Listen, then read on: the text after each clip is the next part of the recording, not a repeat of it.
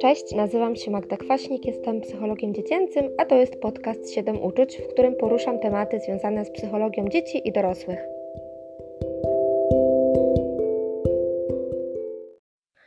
W dzisiejszym odcinku opowiem o tym, czym jest krytyk wewnętrzny, natomiast jest to temat na tyle szeroki, że dzisiaj będę starała się tylko stworzyć takie podłoże teoretyczne dla tego tematu, natomiast w kolejnych odcinkach będę już mówiła szerzej o tym, jak można sobie radzić z wewnętrznym krytykiem i co może pomóc na co dzień.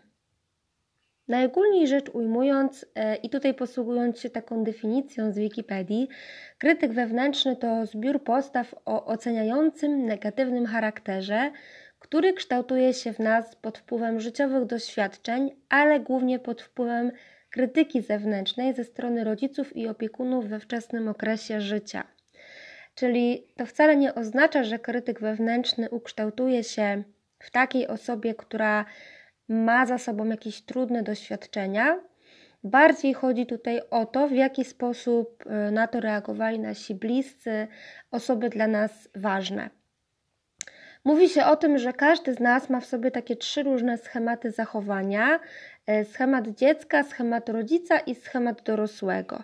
Schemat dziecka jest taki, że kierujemy się potrzebami i emocjami, no bo dziecko zazwyczaj Bardzo często, dla dziecka bardzo często właśnie te rzeczy są na pierwszym planie. Rodzic to siła norm i powinności, natomiast głos dorosłego ma godzić te dwie postawy. Bardzo często jest tak, że ten krytyk wewnętrzny to tak naprawdę część głosu rodzica. Krytyk wewnętrzny wynika z tego, że my uwewnętrzniliśmy sobie to, co słyszeliśmy na swój temat, co zostało też wobec nas wyrażone często niewerbalnie, ale też to, co, co płynęło właśnie z interpretacji różnych naszych doświadczeń. Bardzo często ten krytyk odnosi się do pewnych wartości czy przekonań, czyli może być na przykład tak, że u kogoś ten krytyk wewnętrzny będzie szczególnie dotyczył wszystkich sytuacji, kiedy, kiedy dana osoba się spóźnia, na przykład dlatego, że za każdym razem, kiedy, kiedy mu się to zdarzyło w czasie na przykład dzieciństwa, Czy, czy, czy, czy na przykład czasów nastoletnich, taka osoba słyszała od rodziców, że, że nigdy nie możemy być na czas, że my zawsze się spóźniamy, że zawsze kogoś rozczarowujemy. No i wtedy w dzieciństwie, jeżeli coś takiego się pojawiało bardzo często, to możemy przyjąć, że w życiu dorosłym za każdym razem, gdy zdarzy nam się spóźnić, ten krytyk wewnętrzny będzie bardzo aktywny. Tak samo, jeżeli na przykład w naszym domu była bardzo niska tolerancja na jakiekolwiek błędy czy porażki, to wówczas ten wewnętrzny krytyk będzie dotyczył właśnie kwestii związanych z naszą pracą, z tym, jak się zaprezentujemy i będzie nam utrudniał takie radzenie sobie w sytuacjach, kiedy nam coś po prostu nie wyjdzie. Źródłem kształtowania się tego wewnętrznego krytyka jest bardzo często dezaprobata, w wyniku której czuliśmy wstyd, zażenowanie czy poczucie winy. Chodzi tutaj o to, że wewnętrzny krytyk pozwala nam na to, żebyśmy na przykład sami siebie skrytykowali na zapas w takiej ochronie przed porażką, czyli bardzo często działanie krytyka polega na tym, że lepiej jest się samemu skrytykować niż na przykład coś zrobić i narazić się na krytykę ze strony innych osób. Czyli mówiąc prosto, lepiej po prostu sobie mm, dowalić zawczasu wcześniej i odczuć te znane nam uczucia i emocje, niż spotkać się z krytyką y, otoczenia. Y, ona może być oczywiście nawet y, konstruktywna, natomiast i tak y, przez właśnie wewnętrznego krytyka zostanie przez nas y, zinterpretowana w postaci takich bardzo kategorycznych i ogólnych stwierdzeń. Idealnym takim poletkiem dla wewnętrznego krytyka są wszystkie te sytuacje, kiedy odczuwamy silny stres, znajdujemy się w nowej dla siebie sytuacji, czy wtedy, gdy ponosimy jakąś porażkę, oczywiście w naszej ocenie. Możemy też być pewni, że usłyszymy głos krytyka wtedy, gdy porównujemy się do innych osób, ponieważ nie jest on demokratyczny i zwykle wybiera nam do porównywania się takie osoby, które są według nas lepsze w obszarach, na których nam zależy. Po czym właściwie poznać takiego wewnętrznego krytyka?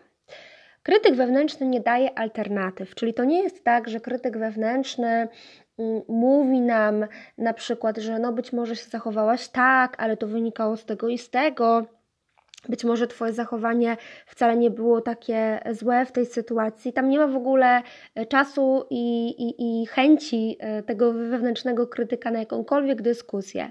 Tam jest bardzo jasne, kategoryczne zdanie, które bardzo często jest oceniające.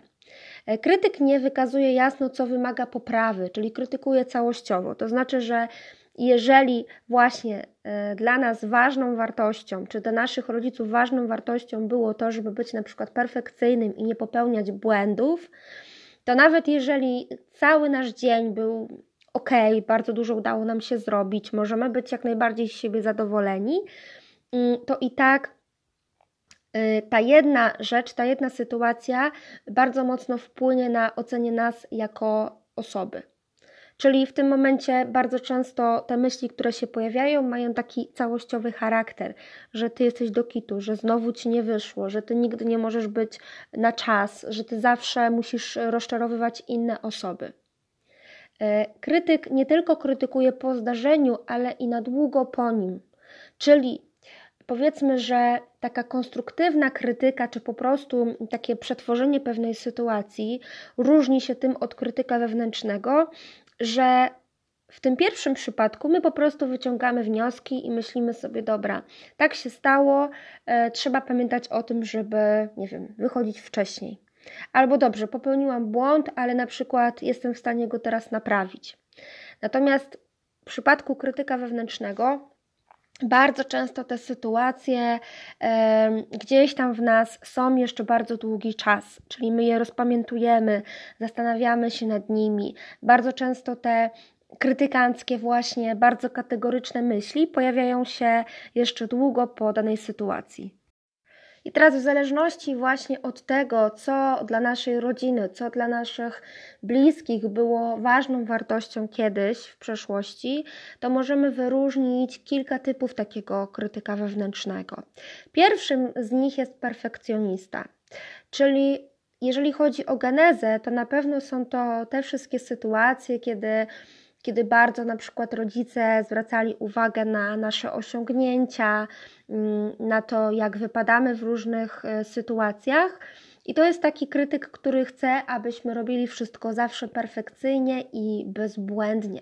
Przy czym to jest oczywiście pułapka, bo po pierwsze nie da się robić wszystkiego perfekcyjnie, a po drugie dla takiego krytyka wewnętrznego zawsze znajdzie się ktoś lepszy, czyli zawsze taki krytyk będzie mógł powiedzieć, że y, można było to lepiej zrobić. Czyli w ostateczności tak naprawdę no, nigdy nie udaje nam się uzyskać tego zadowolenia. No i perfekcjonista zwykle mówi, że postaraj się bardziej, nigdy nie zrobisz tego dobrze, twoja praca jest bezwartościowa, y, chyba nie masz zamiaru tego tak zostawić, nie uda Ci się tego poprawić i tak dalej, i tak dalej.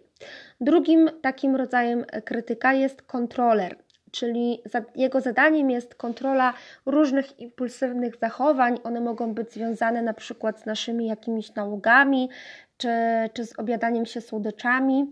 Gdy właśnie się zrobi jedną z takich wymienionych rzeczy, to zwykle właśnie ten krytyk się odzywa i mówi tak, znowu to zrobiłeś, powinieneś się wstydzić. Nie masz ani grama siły woli. Już się od tego nie uwolnisz. Czyli znowu bardzo kategoryczna ocena, bardzo zero-jedynkowa.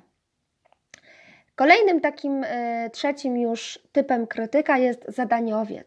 Czyli to jest taki krytyk, który bardzo mocno wiąże się z tym, z tym krytykiem dotyczącym e, perfekcyjnego wykonywania różnych rzeczy. To znaczy, że jesteśmy nastawieni na zadania.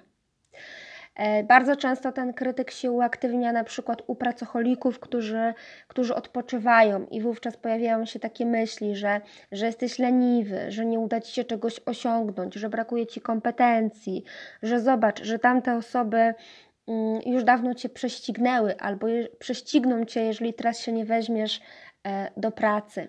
I to są myśli, które, ten głos, który się pojawia właśnie w związku z takimi różnymi doświadczeniami z dzieciństwa, które mogły polegać na tym, że nasi rodzice bardzo mocno przywiązywali na przykład wagę do lekcji, czyli, czyli bardzo znane powiedzenie, że najpierw nauka, obowiązki, a potem zabawa, rozrywka.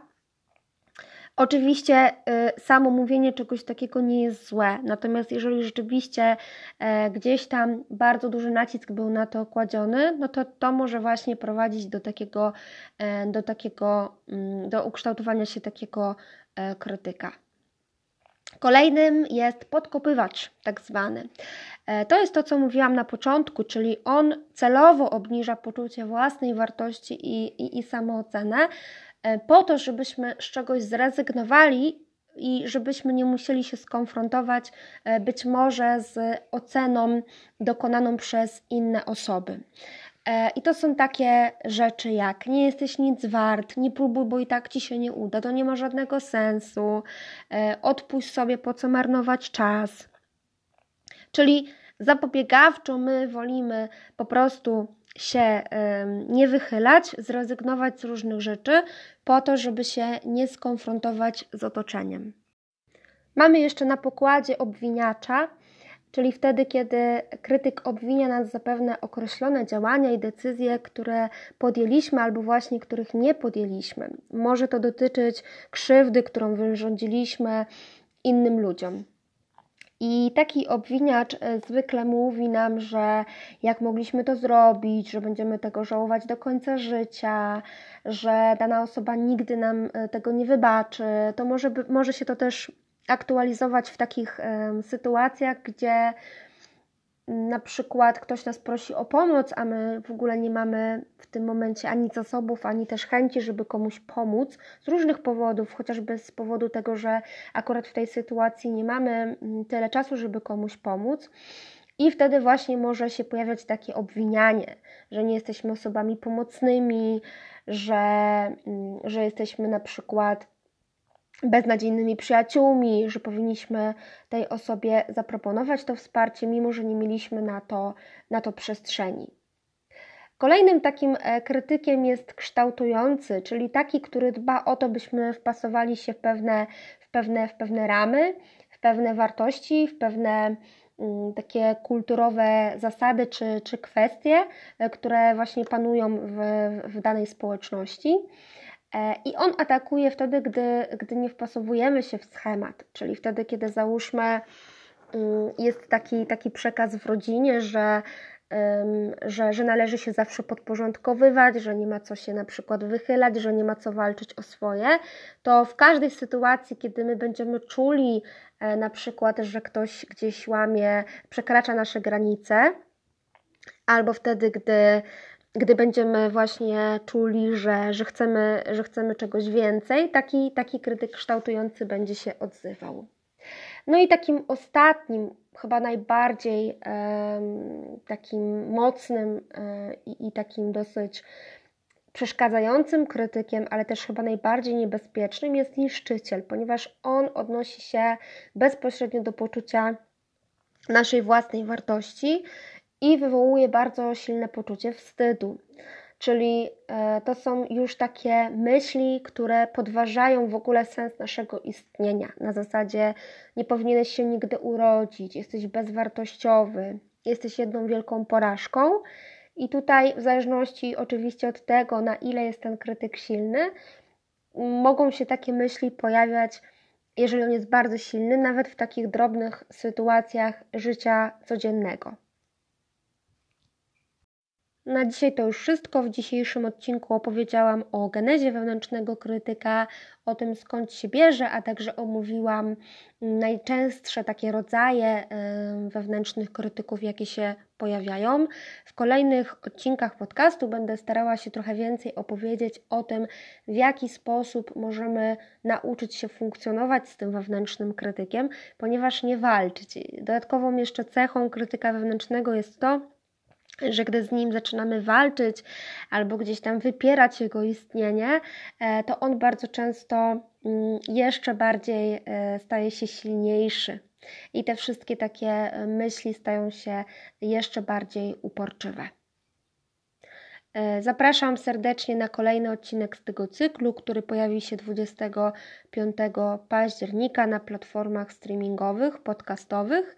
Jeżeli ktoś z Was ma ochotę podzielić się swoimi doświadczeniami z krytykiem wewnętrznym, to bardzo serdecznie zapraszam do pozostawienia komentarza.